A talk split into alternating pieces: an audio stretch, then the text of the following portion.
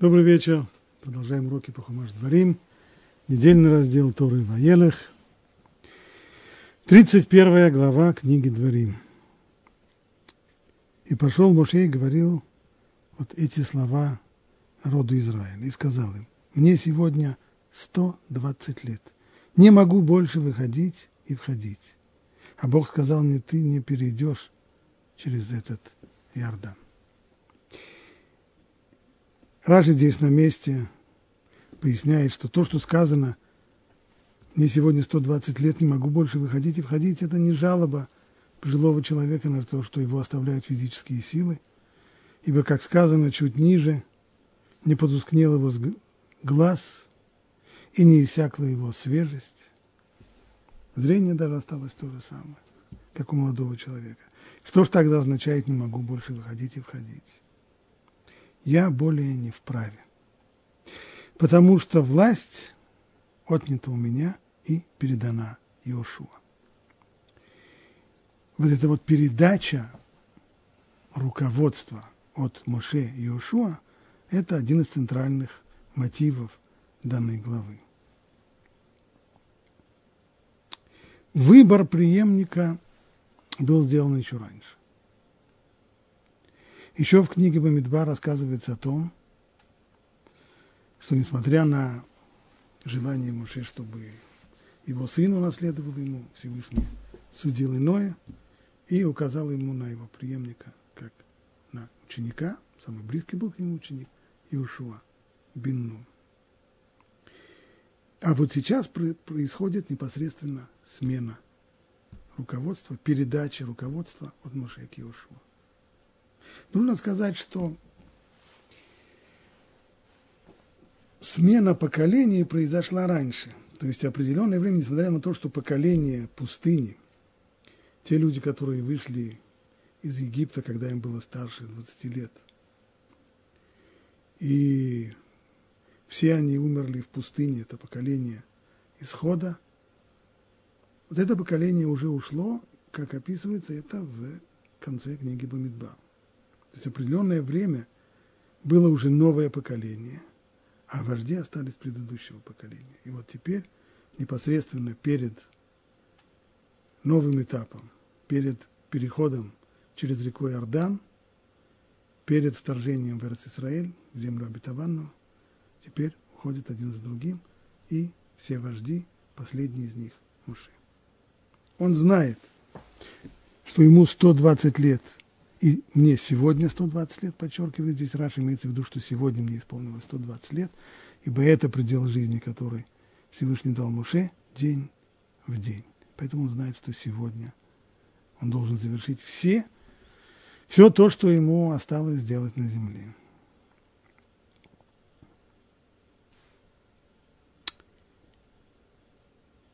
Господь Бог твой сам пойдет перед тобой, он уничтожит эти народы, и ты наследуешь им. Йеошуа, он пойдет перед тобой, как говорил Бог.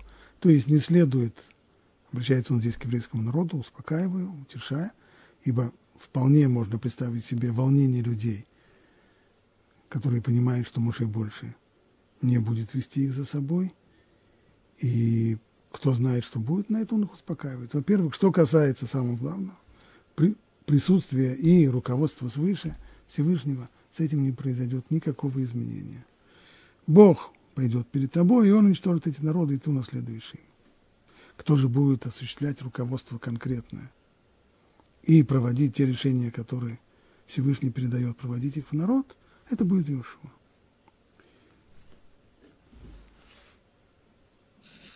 И вот дальше, в 7 стихе сказано так. «И призвал Моше Йеошуа, и сказал ему на глазах у всего Израиля: крепись и мужайся, ибо ты войдешь с этим народом в землю, которую Бог поклялся их отцам дать им, и ты отдашь им ее в наследие. А Бог сам пойдет перед тобой, он будет с тобой, не отступит от тебя и не оставит тебя. Не бойся и не страшись».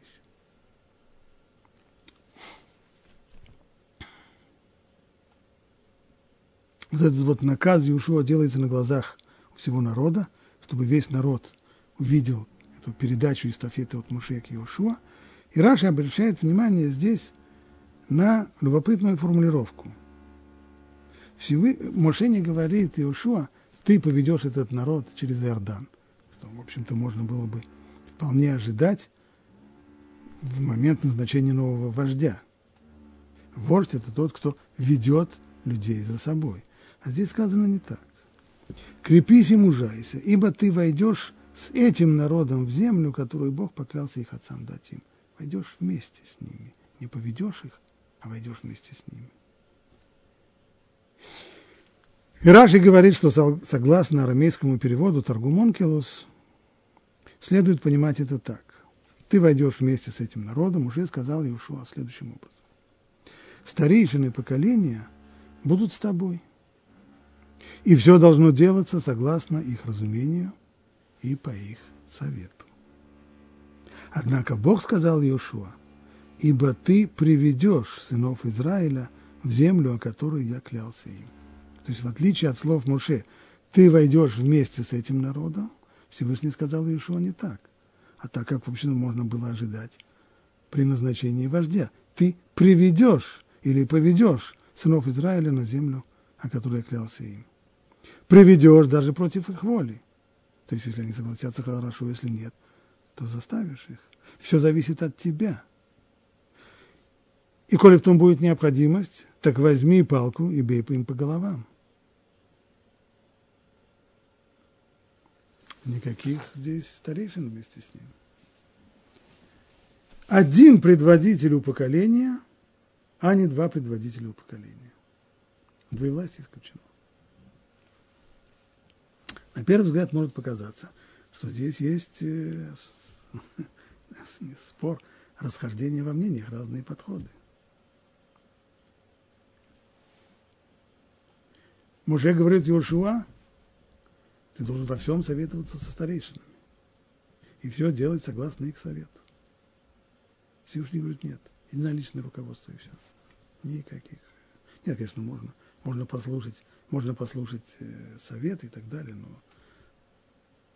решать будешь ты, и проводить свои решения будешь ты, причем принуждая людей подчиняться этим решениям. Если кто-то будет не согласен, так бей его палкой по голове, пока не согласится. Может быть. Известно в истории, что обычно после того, как уходит очень сильный вождь, каким, безусловно, был Моше, на смену ему почти всегда приходит коллективное руководство. Ибо после ухода очень сильного вождя обычно ни один из людей нового поколения не оказывается достаточно сильным для того, чтобы принять от него бразды правления и продолжить это в том же духе, в котором это было при сильном вожде. Поэтому обычно идет коллективное руководство, из которого потом в дальнейшем, тоже довольно часто, выделяется новый вождь. Но поначалу коллективное руководство. Может быть, это имеет здесь в виду Моше, что руководство должно быть коллективное. Итак, что же получается, что Всевышний с этим не соглашается? Нет. Но это очень странно, ведь мы знаем, что книга Дворим, вся эта книга, последняя, пятая книга Торы, все это слова Моше. И вместе с тем они все записаны в Тору. Ибо всегда подход наших мудрецов, что когда Моше говорит какие-то вещи, он не говорит их от себя. Это не его, это по моему скромному мнению и разумению. Это обычно воля Всевышнего. К тому же, если эти слова в дальнейшем записываются в Тору. Значит, как можно себе представить, что одни слова Торы, а именно слова Моше, старейшины поколения будут с тобой, и все должно делаться согласно их разумению и по их совету, что эти слова Торы будут противоречить другим словам Торы, а именно «ты приведешь сынов Израиля в землю, которую я им клялся», и приведешь их даже против их воли, и только один предводитель поколения, а не несколько, никаких коллективных руководств. Не может быть такого противоречия, таких разных подходов внутри самой Торы.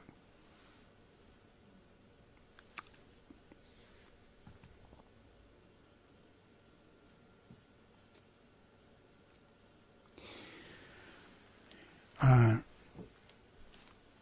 Рабис Худзеев Соловейчик, раввин из Бреста, он пояснял это следующим образом. Прежде всего, следует заметить, что Моше передает бразды правления Йеошуа. Что это означает конкретно?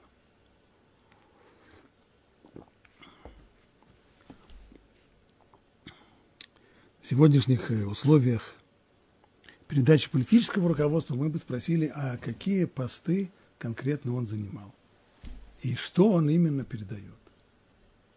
И в действительности у Моше было, назвать это постом, язык не поворачивается, но он занимал две позиции. Первое. У него был статус царя. Второе. Он был руководителем Синедрина. Синедрин – это греческое слово, что означает «совет старейшин».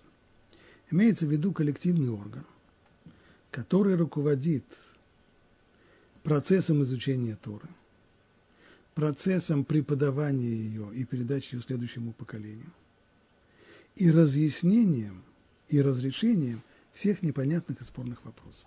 То есть это, к тому же, еще и Верховный суд и высший орган, который призван разъяснять и разрешать все сложные и спорные вопросы законов Торы.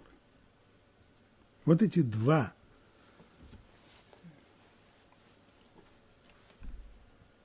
поста Моше и занимал. Он, с одной стороны, царь, а с другой стороны, глава Синедрина. Между ними есть серьезные различия.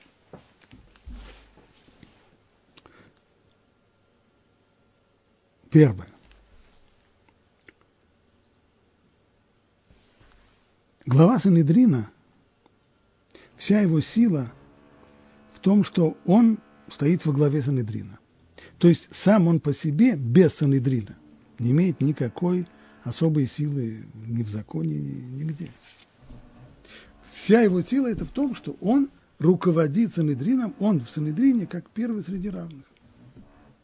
Но в Синедрине, если есть какие-то споры, если есть разные подходы, то в конечном итоге все решается голосованием по большинству голосов, а не в соответствии с тем, что думает руководитель Синедрина. Более того, мы знаем, что когда проходили дебаты в Синедрине, то принцип был всегда один. Первыми высказывались младшие члены Синедрина, с тем, чтобы старшие и более уважаемые не давили на них своим авторитетом. Ибо если сначала выскажутся самые авторитетные, то очень даже может быть, что более молодые и менее опытные будут подстраиваться под их мнение, тем самым теряя свою собственную самостоятельность и независимость. Для того, чтобы каждый человек мог мыслить и высказываться самостоятельно, был такой порядок, что сначала высказываются младшие, потом старшие. В конце, после того, как все высказались, резюмирует все глава Синедрина. Но он только резюмирует. И весь ему нужно что-то, что резюмировать, он резюмирует мнение всех остальных. Стало быть, вся его сила, и весь смысл его этой позиции – это то, что с ним вместе находятся мудрецы Синедрина, известно, их было 70 человек. Царь, в отличие от главы Синедрина, никоим образом не нуждается ни в каком окружении. Конечно же, у царя могут быть и, скорее всего, бывают советники. Конечно же, у него есть разные эксперты. Конечно же, он назначает и военачальников, и начальников других служб и так далее. Но в них он на самом деле для принятия решения, строго говоря, не нуждается. Если он хочет, он может советоваться со всеми ними и обсуждать какие-то вопросы. Конечно, и это нормально. Но решение это только его.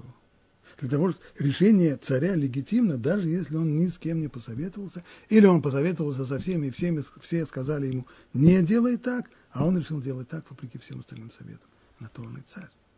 В этом смысл царского правления. Это совершенно единоличная власть не нуждающаяся сама по себе ни в каких дополнительных институтах власти. Понятно в результате, что назначение царя – это совсем непростая вещь. Кстати, есть еще одно серьезное отличие, а именно Синедрин во всем ограничен законами Торы. И хотя были историки в XIX веке, в эпоху зарождающегося парламентаризма, которые пытались представить Синедрин как древний еврейский законодательный орган, но это ни в коем случае не законодательный орган, он не издает законов. Законы есть в Торе.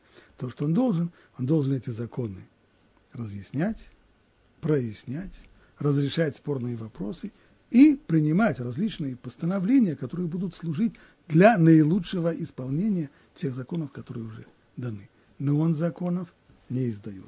Более того, когда Синедрин выступает и как судилище, как Верховный суд, то он тоже четко и жестко ограничен законами Торы. Даже в том случае, когда ясно, что в Синедрин попало дело какого-то ужасного преступника, который совершил ужаснейшие преступления и который представляет собой настоящую опасность для общества. Но он к тому же еще работает так профессионально, что, как говорят сегодня криминалисты, не оставляет следов. То есть, с точки зрения еврейской, нет свидетелей, нет кошерных свидетелей его преступления.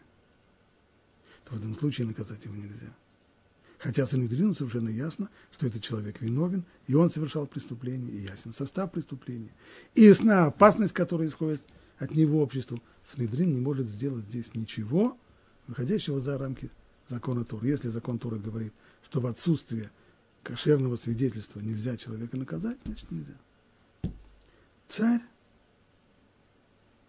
имеет право исключительное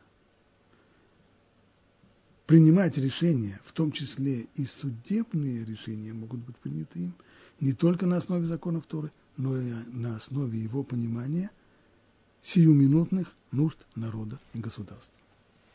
То есть в такой ситуации, когда царь сталкивается с подобным делом, в котором есть очевидный преступник, и нет никакого сомнения, что он преступник, и что преступление совершено, и есть от него опасность для общества, то, несмотря на то, что формальных доказательств, то есть кошерного свидетельства нет, царь может его наказать, принять против него различные меры, наказания, ограничения, пресечения и так далее, и так далее. На то он и царь. Царь имеет право принимать законы, выходящие за рамки Торы, принимать решения, постановления, выходящие за рамки законов Торы. Не законы, понятно, я неправильно сказал, законы он тоже, царь никоим образом не издает законы, не принимает законы, он принимает решения, которые могут выходить за рамки законов Торы. Понятно, что такая колоссальная, совершенно неограниченная власть царя представляет собой нешуточную проблему. Да потому что когда такая, как нам понятно из исторического опыта, когда такая колоссальная власть попадает к людям, которые не совсем пригодны к ней, то они ее злоупотребляют.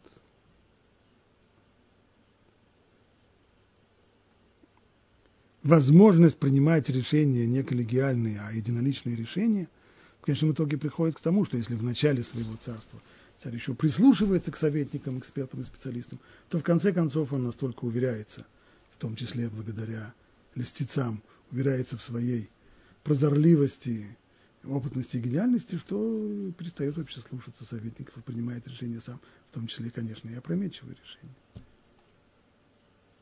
Ну а возможность судить людей, пренебрегая ограничениями Торы, она вообще очень опасна. Поэтому вопрос о личности царя, он вопрос критический.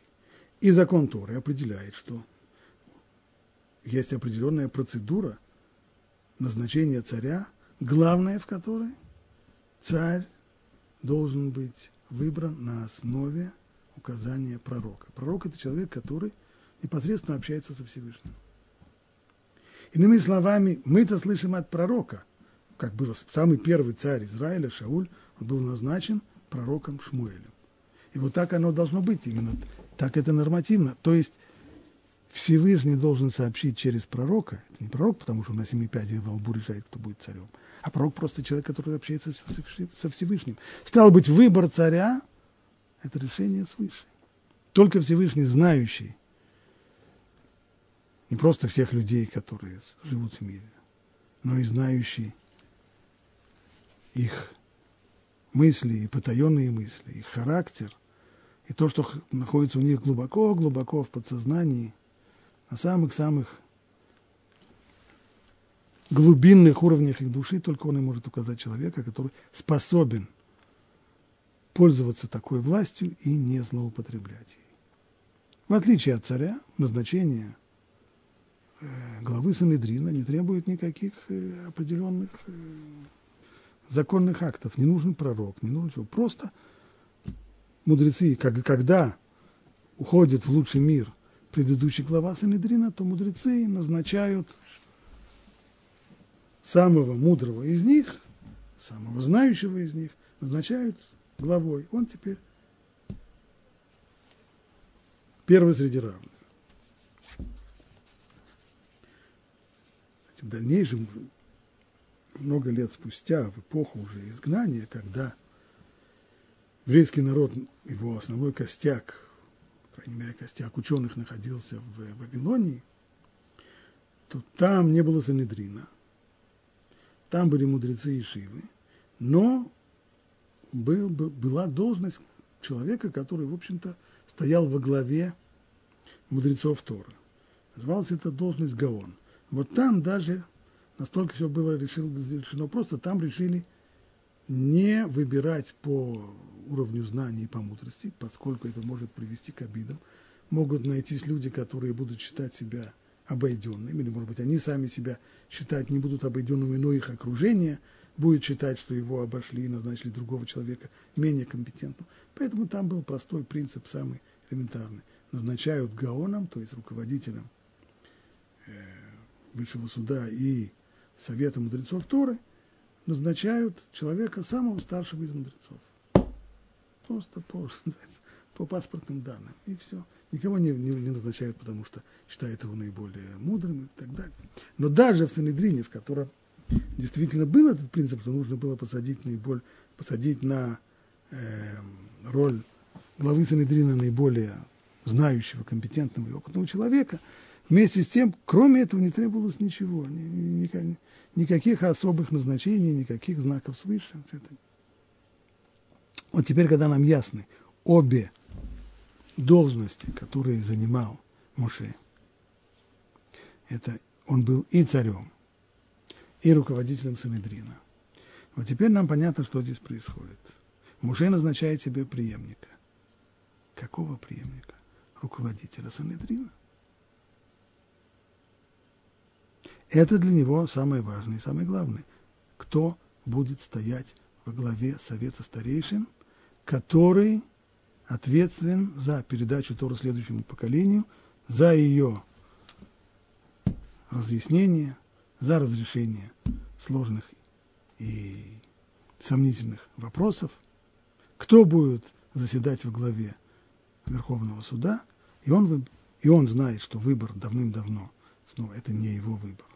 Здесь действительно ему продиктовали еще раньше, что речь идет про Йеошуа, самый близкий к нему ученик, человек, который всегда первым приходил в Бейт-мидраш, последним уходил из Бейт-мидраш. Он и будет его преемником. Поэтому, поскольку он стоит во главе Синедрина, а Синедрин – это коллективный орган, именно поэтому Моше и дает ему наказ. Крепись и мужайся, если ты пойдешь с этим народом, вместе с ними. То есть старейшины поколения, члены Синедрина, они будут с тобой, и все должно делаться согласно их разумению и их совету. И это не слова Торы, как мы думали вначале, ибо нет никакой необходимости в пророческом указании для того, чтобы назначить преемника Моше как руководителя Синедрина. Поэтому эти слова о том, что необходимо, эти слова, то, что говорит Моше, что необходимо здесь коллективное руководство Синедрином, это слова Моше, это не то, что приходит свыше. А то, что Всевышний в дальнейшем вмешивается, и то, что он говорит Йеошуа, ты приведешь сынов Израиля на землю, о которой я клялся им, здесь это новое назначение, о котором Моше не сказал ни слова. А здесь Всевышний назначает Йеошуа еще и царем, дает ему царский статус. И мы видим это и в дальнейшем в книге Йеошуа, когда народ провозглашает, что любой, кто не подчинится тебе, достоин смерти. Подобного рода постановления, которые принимают на себя люди, что каждый, кто ослушается Йеошуа, достоин смерти, по отношению к главе Синедрина такого сказать нельзя. Можно ослушаться главу Синедрина, можно спорить с ним. Есть только одно ограничение: после того, как спор закончился голосованием, и было принято определенное решение в Синедрине большинством голосов, то люди обязаны подчиниться ему, и даже те раввины, которые с ним, может быть, спорили, должны, когда их будут спрашивать вопрос алаха лемаасе, то есть по практической алахе, должны высказывать, должны отвечать в соответствии с решением Синедрина, а не в соответствии с их личным мнением, которое может отличаться. Но само по себе противоречить и спорить с главой Синедрина нет никакой проблемы. А вот с царем не спорят. Нельзя сказать царю: ваше величество, извините, но вы не правы. Или не подчиниться, царь тебе скажет, как это было у царя Давида с Ури, когда царь Давид повелел Ури отправляться домой, когда он прибыл в отпуск из действующей армии. А Урия, проявляя суровый спартанский героизм, сказал: нет, когда вся армия ночует в поле, на поле боя под открытым небом, я не пойду к себе домой. Как это так? Тебе царь сказал: пойди. Ты не выполняешь приказ. Человек, который не исполняет приказ царя, из каких бы то ни было побуждений, как он называется, бунтовщик, что Урии потом пришлось объяснить, правда, несколько длинным путем, но... Таким образом, когда Всевышний говорит Йеошуа: ты приведешь народ Израиля на землю, это назначение царя. И поэтому он тут же объясняет ему: приведешь даже против их воли. Царь не имеет права проявлять слабость. Все зависит от тебя. И коли в том будет необходимость, так возьмешь палку и будешь бить их по головам, пока они не подчинятся тебе. Один предводитель у поколения, а не два предводителя у поколения. То есть в том, что касается руководства народом, вот в этих условиях завоевания страны Израиля и потом ее разделом и так далее, здесь утверждается принцип царской власти. Царская власть, она единолична. Это не коллективное руководство. В Синедрине, да, коллективное руководство. Царская власть единоличная. И именно эти ее условия и передаются здесь Йеошуа.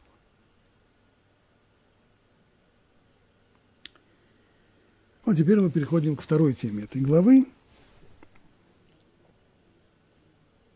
Читаю дальше по тексту. «И записал Моше это учение, и передал его коэнам, сынам Леви, носящим ковчег завета Бога, и всем старейшинам Израиля. И повелел им Моше, говоря: по истечении 7 лет, во время назначенного собрания, в год Шмиты, то есть это 7-й, субботний, так называемый год, в который по закону Торы должны быть остановлены все земледельческие работы, а в конце этого года прощаются все суды». То есть получается, что, в общем, есть период экономической активности, как земледельческой, так и коммерческой. Это цикл в 6 лет, или в коммерческой 7 лет. А через каждые 7 лет начинается новый цикл земледельческой и коммерческой деятельности в народе Израиля. Так вот, по истечении 7 лет, во время назначенного собрания, в год Шмиты, в субботний год, в праздник Суккот, то есть это уже начало 8-го года или 1-го года нового 7-летнего цикла, когда весь Израиль придет, чтобы предстать перед Богом на месте, которое он изберет, имеется в виду Иерусалим, Иерусалимский храм, читай это учение вслух всему Израилю. Собери народ, мужчины, женщины, детей и пришельцев, которые в твоих воротах, чтобы они слушали, и чтобы они учились бояться Господа Бога вашего, и строго исполнять все слова этого учения. И даже их дети, которые им не понимают, услышат и научатся бояться Бога во все дни, которые вы проживете на земле, в которую вы переходите через Иордан, чтобы овладеть ей. Вот этот отрывок мы рассмотрим.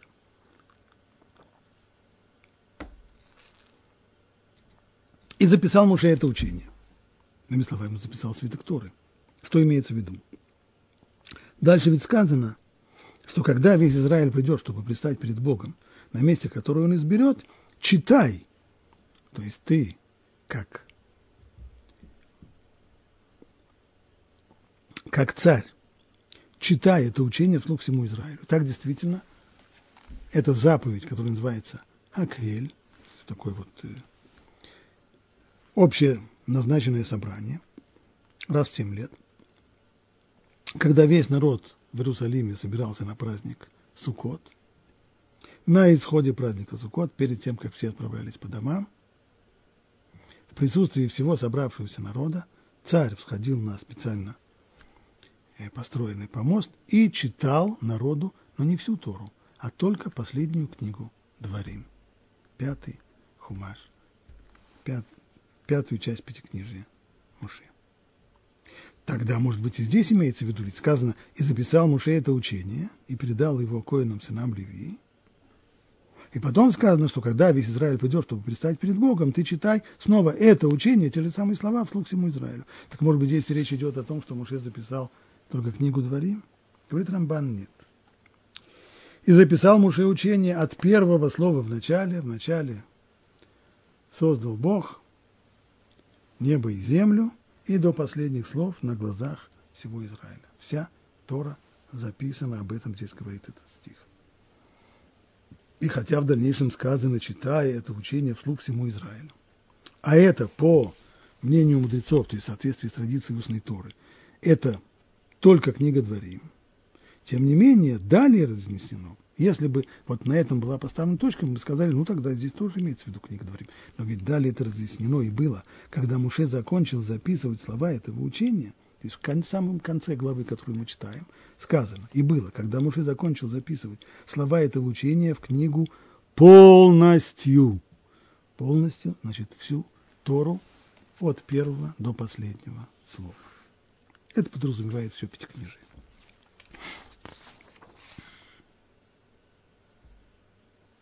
Ну, а теперь о самой заповеди. Итак, в чем состоит заповедь? Когда все собираются, раз в 7 лет царь читает для всех вслух книгу Дворим, последнюю, 5-ю книгу Торы. В чем идея? Казалось бы, она высказана в самой Торе. Как говорит Тора дальше? Начиная с 12 стиха. «Собери народ, мужчин и женщин, и детей, и пришельцев, которые в твоих воротах, чтобы они слушали, и чтобы учились бояться Господа Бога вашего и строго исполнять все слова этого учения».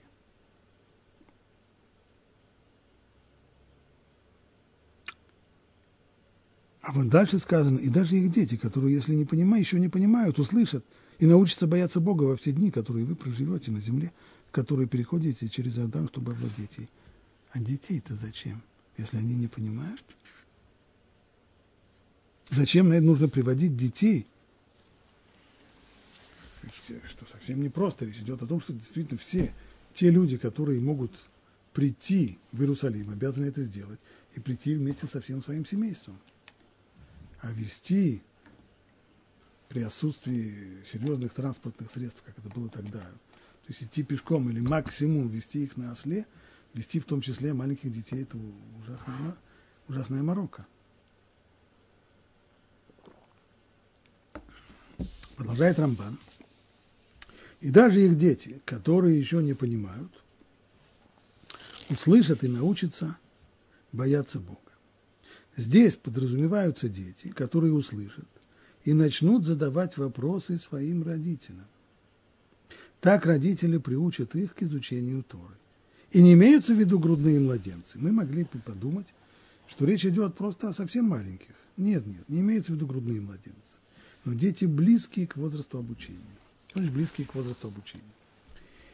Ребенок в возрасте обучения, гильхинук, то, что называется, это значит ребенок, который уже достаточно развит. И он понимает, когда ему говорят, что нельзя, что чего-то делать нельзя, что это не просто произвол родителя, а это есть на то серьезная причина. Так действительно делать нельзя. С этого момента ребенок, хотя он еще несовершеннолетний и не обязан соблюдать законы Торы, но с этого момента, когда он вошел, достиг возраста, который определяется как гильхинух, возраст обучения, родители обязаны обучать его и исполнению заповедей, и изучению Торы. Это время. Здесь, конечно, речь не идет о... В этом стихе речь не идет о ребенке, который достиг возраста гильхинух. Кстати, когда этот возраст? Все очень индивидуально, говорят мудрецы. Все зависит от конкретного, от развитости каждого ребенка. Некоторые особо быстро развивающиеся могут достигнуть этого возраста уже пятилетними, большинство 6 или 7 лет. Но если так, то тогда таких детей не называют, и даже их дети, которые еще не понимают. Если он не понимает, то он еще, это еще не гильхинух, это еще не возраст обучения, его еще нечему не обучать, он не понимает. Стало быть, речь идет о более маленьких детях. Но, с другой стороны, говорит Рамбан, конечно же, это не грудные младенцы, ибо какой смысл их приводить? Но это дети, близкие к возрасту обучения. То есть они сейчас еще не воспринимают, но они начнут задавать вопросы своим родителям. И это уже даст свой положительный эффект. Поэтому и сказано, что они научатся, имеется в виду, когда вырастут. Они научатся бояться Бога. Еще раз, как это сказано в стихе. И даже дети, которые еще не понимают, услышат и научатся бояться Бога во все дни, которые вы проживете на земле. Научатся не сейчас. Сейчас они еще не в состоянии учиться. Они еще маленькие. И не грудные младенцы, но все-таки еще маленькие. Они еще не в возрасте обучения. Но, по крайней мере, если сейчас они услышат, участвуя вот в этом собрании, услышат это чтение Торы из уст царя, то через них они уже начнут задавать вопросы и в будущем научатся бояться Бога, научатся богобоязненности, исполнению законов и их изучению.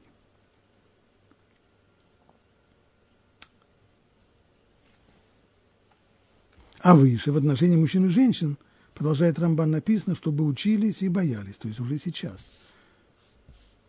Чтобы учились и боялись. А здесь они услышат и научатся бояться в будущем. В этом разница между взрослыми и детьми, то есть польза, которую извлекут взрослые мужчины и женщины, она польза моментальная, а дети в скором будущем. Продолжает Рамбан, но мудрецы Талмуда толковали иначе. И цитирую здесь строчку из трактата Хагига. Мужчины приходят для того, чтобы учиться. Женщины для того, чтобы они слушали. Ну а зачем приводить детей? Чтобы прибавить награды тем, кто их привел. То есть Рамбан понимает, что мудрецы Талмуда поняли это слово буквально, как обычный принцип в дрошот. То есть если здесь сказано дети, которые не понимают, имеется в виду совсем маленькие, не те, которые вот уже близко подошли к возрасту обучения, нет, маленькие совсем. А зачем их тогда приводить? И Талмуд вроде на это отвечает, а это чтобы была награда тем, кто их приводит. То есть на самом деле это морока, это трудно, это тяжело. За это человек, который вот выполняет такую трудную задачу, как вести за собой детей и держать их потом в Иерусалиме целую неделю, за это он получит награду. Вот Тора здесь позаботилась, наверное, о награде.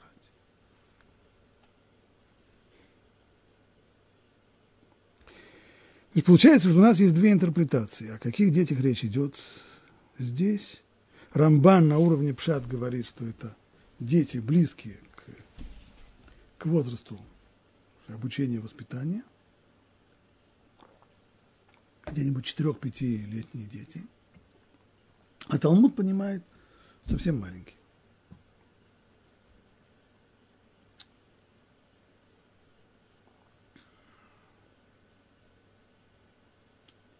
Рав Гирш, поясняя эту заповедь, ее значение, вскрывает еще некоторые аспекты важные. Он пишет так. Заповеданное здесь публичное чтение Торы не предназначено быть средством ознакомления народа с Торой. Задача-то, ради чего все это делается, она высказана, она сформулирована.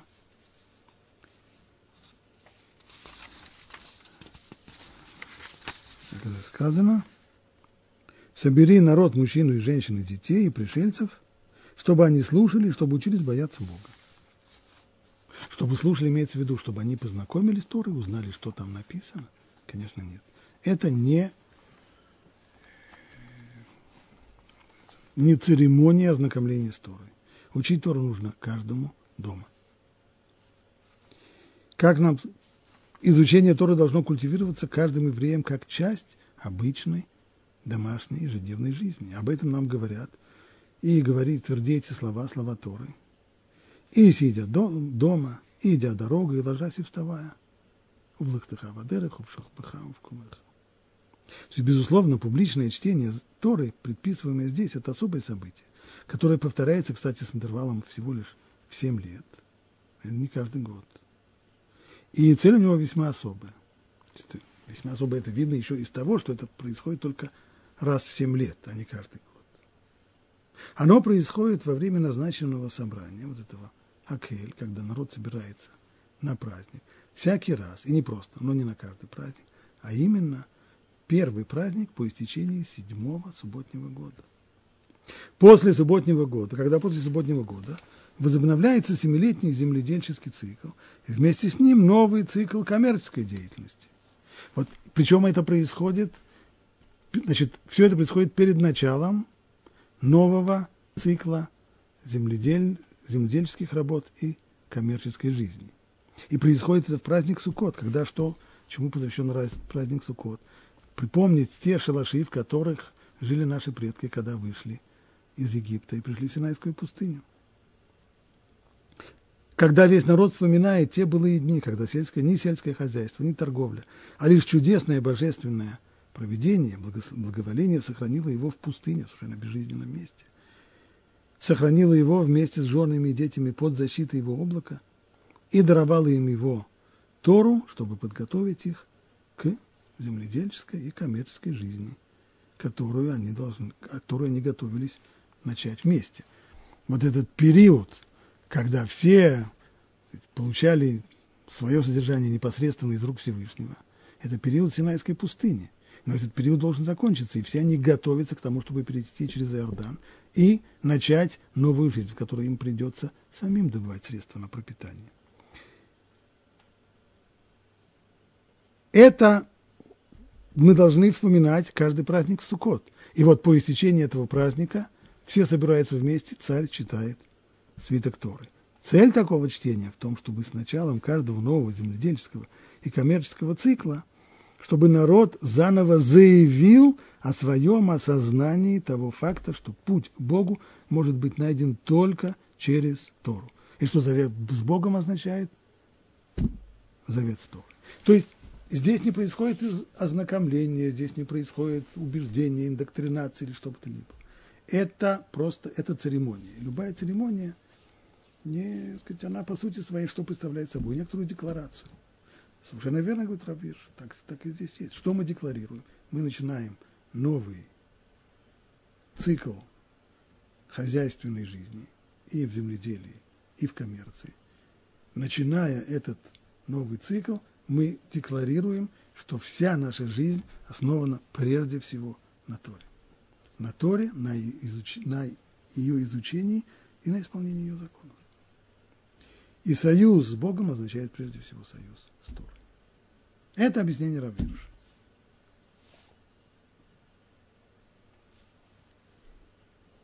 Но если снова вернуться к тому вопросу, который уже упомянул Рамбан, и который был поднят еще задолго до Рамбана, уже в Талмуде, мудрецами Талмуда. А именно, зачем приводят детей. В Талмуде, там в трактате Хагиг, это рассказывается следующим образом, что один из мудрецов, Рабби Йоханан бен Рабби Йеошуа, который жил в Пкиине, к нему пришли два других мудреца. Рабби Йоханан бен Брока и Раби Лазар Хисма. Они его навестили, он сказал, ну, расскажите, очевидно, он не мог присутствовать на занятиях в центральном Бейт-мидраше, и поэтому он поинтересовался, ну, что нового. Сказали они ему, что нового. Мы, твои ученики, если есть какие-то новости, это то, что мы от тебя услышим, чему же мы можем научить тебя. Он сказал, все, при всем при том. Сказать, спасибо вам за ваше уважение, конечно, но эйн бейт-мидраш белох и душ. Не может быть так, чтобы есть бейт-мидраш, в котором учат Тору, и чтобы там не было высказано какой-то новой идеи, какого-то нового понимания, которое мне еще неизвестно. Ну, рассказывайте. Бамея это Агада. Вот сегодня то, что учили. Что учили сегодня из области Агады? Они ему сказали, мы учили вот как раз этот отрывок по поводу заповеди Хакель. Заповеди чтения царем Торы на исходе седьмого субботнего года. Спрашивает Рабби Йошуа из Пкиина, ну и что же там говорилось? Объясняют ему вот по поводу стиха, который мы вот сейчас обсуждаем. Собери мужчин и женщин. Собери народ, мужчин и женщин и детей. Мужчины приходят для того, чтобы учиться. Женщины приходят для того, чтобы слушать. Ну а зачем приводить детей? Чтобы дать награду тем, кто их приводит. Сказал им Йошуа, ну, вы только посмотрите, какая жемчужина. И эту жемчужину вы не хотели мне дать. То есть, если бы я вас не заставил, если бы я вас не уговорил, вы так бы и промолчали, ничего бы мне не рассказали. Слава Богу, что я вас заставил сказать.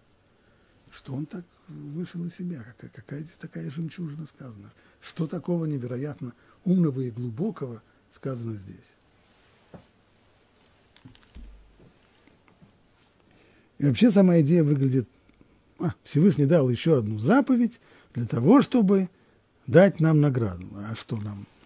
До этого заповедей не хватает. В Торе 613 заповедей. Пожалуй, хватает. Нужно еще одну.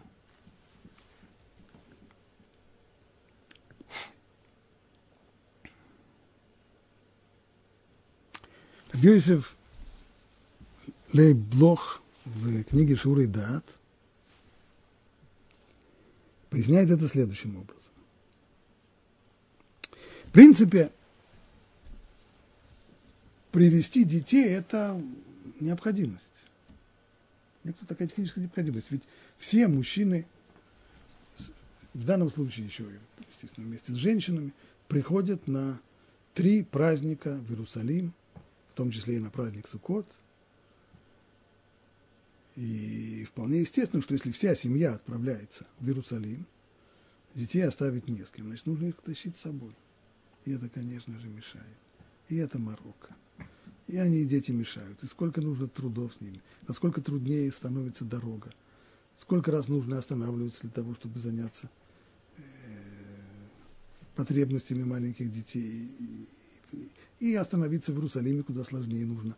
Нужны для этого условия. Все становится очень и очень сложно. Морока. Но, в принципе, это делается, потому что другого выхода нет. Поэтому Тора здесь делает это заповедью. То есть, чтобы понять, есть 2 аспекта в каждой заповеди обычно. В обычных заповедях есть 2 аспекта. Как пишет Рав Блох, несколько раз он повторяет это от своего учения. С одной стороны, один аспект заповедей – это как рецепт врача. Когда пациент приходит к врачу, тот назначает ему определенное лечение. Если он ему говорит, что он должен сесть на диету и отказать себе в том-то и том-то и том-то, это не наказание врача за плохое поведение пациента. Просто врач знакомый, он знает медицину, он понимает ситуацию, знает законы природы, понимает, какой болезнью болен этот человек, и говорит ему, что если он будет делать такие-то и такие-то вещи, то это совершенно естественным образом приведет к осложнениям. Поэтому он должен отказаться вот от этого и этого. Этого и желательно, чтобы делал то-то и то-то и то-то. То есть это основанные на знании реальной действительности, советы врача. То же самое есть и в заповедях. Такой же аспект есть и в заповедях. А именно, Всевышний дал нам заповеди, которые отражают реальную действительность созданного Всевышним мира. И если человек эти заповеди нарушает, то совершенно естественным образом есть последствия нарушения этих заповедей. Ибо мир создан Всевышним именно в соответствии с этими заповедями. И нарушение каждой из них совершенно естественным образом несет за собой не наказание, а естественный результат того, что точно так же, как человек, когда он ест запрещенную ему врачом пищу, это действует на него плохо, отравляюще, точно так же, когда человек ест пищу, которую Тора ему запрещает, это воздействует на него очень плохо, только не на его пищеварение, не на прочее, а на его духовную составляющую. Но это отравляет человека, ибо такова действительность. А есть еще и второй аспект в заповедях, а именно заповеди – это приказы царя, указы царя. Смысл указов царя не в том, чтобы отражать какую-то реальную действительность, а это административные указы. Царь приказал так, и в результате тот, кто нарушает эти царские указы, нет никакого естественного последствия в нарушении этих указов. Но если его поймают, то его накажут, конечно. Так же и с законами Торы. То есть помимо того, что человек, нарушающий закон Торы, он наносит вред своей душе, вред, исходящий из реальной действительности духовной этого мира, к тому же он еще и бунтует против царя. Он нарушает царские указы, и за это ждет его наказание как человека, как бунтовщика. Обычно в каждой заповеди присутствуют оба этих аспекта. Но в данном случае аспекта первого нету. То есть нет никакого смысла в том, чтобы приводить детей в Иерусалим на вот эту вот церемонию чтения Торы. Ну что, они еще не понимают? Маленькие дети, что они могут понимать? Верно. Но поскольку все равно есть необходимость их приводить, ибо не оставить же их дома, не с кем их оставлять дома, и люди все равно их приведут, поэтому Всевышний оформил это как заповедь, а именно отныне это заповедь, царский указ, обязательно привести с собой детей, в том числе и самых малых, и для чего их приводят, чтобы добавить награду тем, кто их приводит, чтобы была в этом награда за заповедь, как у людей, исполняющих законы царя. Так Рабби Йосеф Лейб-Блох.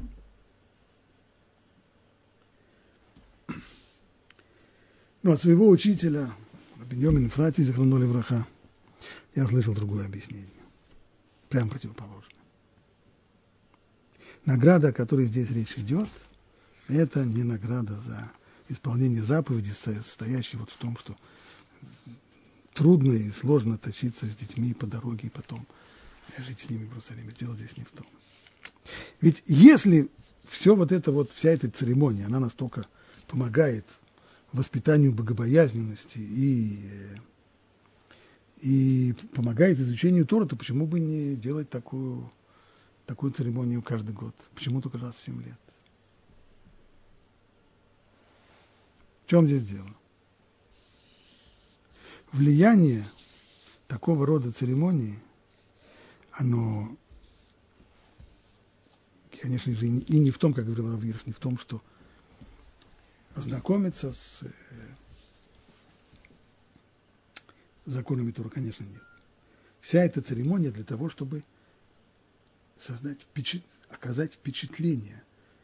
И это впечатление воспримет любой взрослый человек сознательно, но даже самые маленькие дети, еще бессознательно, но это отложится в их личности. Когда весь народ внимает, и когда самый важный человек, царь во всем своем великолепии и обличии, когда царь сам в присутствии всего народа читает Тору, то важность Торы и трепетное отношение к ней, которое проявляется во всей этой церемонии, все это воспринимается в том числе маленьким ребенком, только остается у него в подсознании. Он еще, скажет, он же еще не понимает. Дети, которые не понимают, а их зачем приводить? Чтобы прибавить им награду, это не награда за выполнение заповеди. Что это за награда? Это награда в дальнейшем воспитании такого ребенка, который в самом раннем детстве видел подобного рода картины, в дальнейшем будет намного легче его воспитывать. Ибо основы будут заложены, основы еще его подсознания будут заложены в самом нежном возрасте. И это будут вот такие вот здоровые основы, это крепкий здоровый фундамент, на котором можно будет уже строить личность человека. Это награда педагогическая. Облегчение родителям в дальнейшем важнейшей их обязанности воспитать нового человека, воспитать новое поколение для Торы. Об этом Рабби Йеошуа из Пкиина сказал: да это же просто, то, что вы сейчас сказали, это же просто на самом деле жемчужина. Это действительно жемчужина. Это действительно та вещь, которую обычно об этом не думают. Но наши мудрецы говорили об этом не раз, приводя в пример, например, мудреца древности Шамая, у которого родился внук, это было в Суккот. И хотя ребенок был еще совсем, был еще грудной младенец совсем, Шамай постарался, он разобрал крышу над роженицей и накрыл ее ветками так, чтобы в этой комнате была сука. Потому что с самого раннего детства, еще с грудного возраста, желательно, чтобы ребенок воспринимал вот все эти вещи, хотя он еще ничего не воспринимает, но здесь вот это вот влияние на него, оно идет не через разум, а идет, минуя разум, на куда более глубокие уровни человеческой личности. Вот почему подобного рода церемония производилась всего один раз в 7 лет. Ибо если она производилась бы ежегодно, то такого колоссального впечатления она бы не производила. Нужно экономить подобного рода вещи и делать их редко. Тогда они действительно производят настоящее впечатление, и тогда они запечатлятся в подсознании, в личности человека, в том числе маленького ребенка, и потом уже родителям куда легче будет его воспитывать. Это действительно жемчужина.